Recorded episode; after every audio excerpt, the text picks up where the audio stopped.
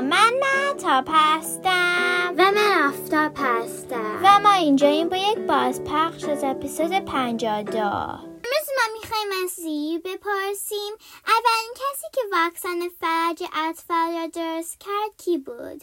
Hey Siri, who created the first polio vaccine? Here's an answer from Wikipedia.org. The first successful demonstration of a polio vaccine was by Hilary Koprowski in 1950, with a live attenuated virus which people drank. The vaccine was not approved for use in the United States, but was used successfully elsewhere. An inactivated polio vaccine, developed a few years later by Jonas Salk, came into use in 1955. سی میگوید توی سال 1950 هیلاری کورپاسکی اولین واکسن فلج اطفال را درست کرد. اون واکسن توی آمریکا تایید نشد اما جاهای دیگه استفاده شد. بعدش جوناس سالک توی سال 1955 یک واکسن دیگه برای آمریکا درست کرد. واکسن فلج اطفال را به شکل قطره می‌خورن.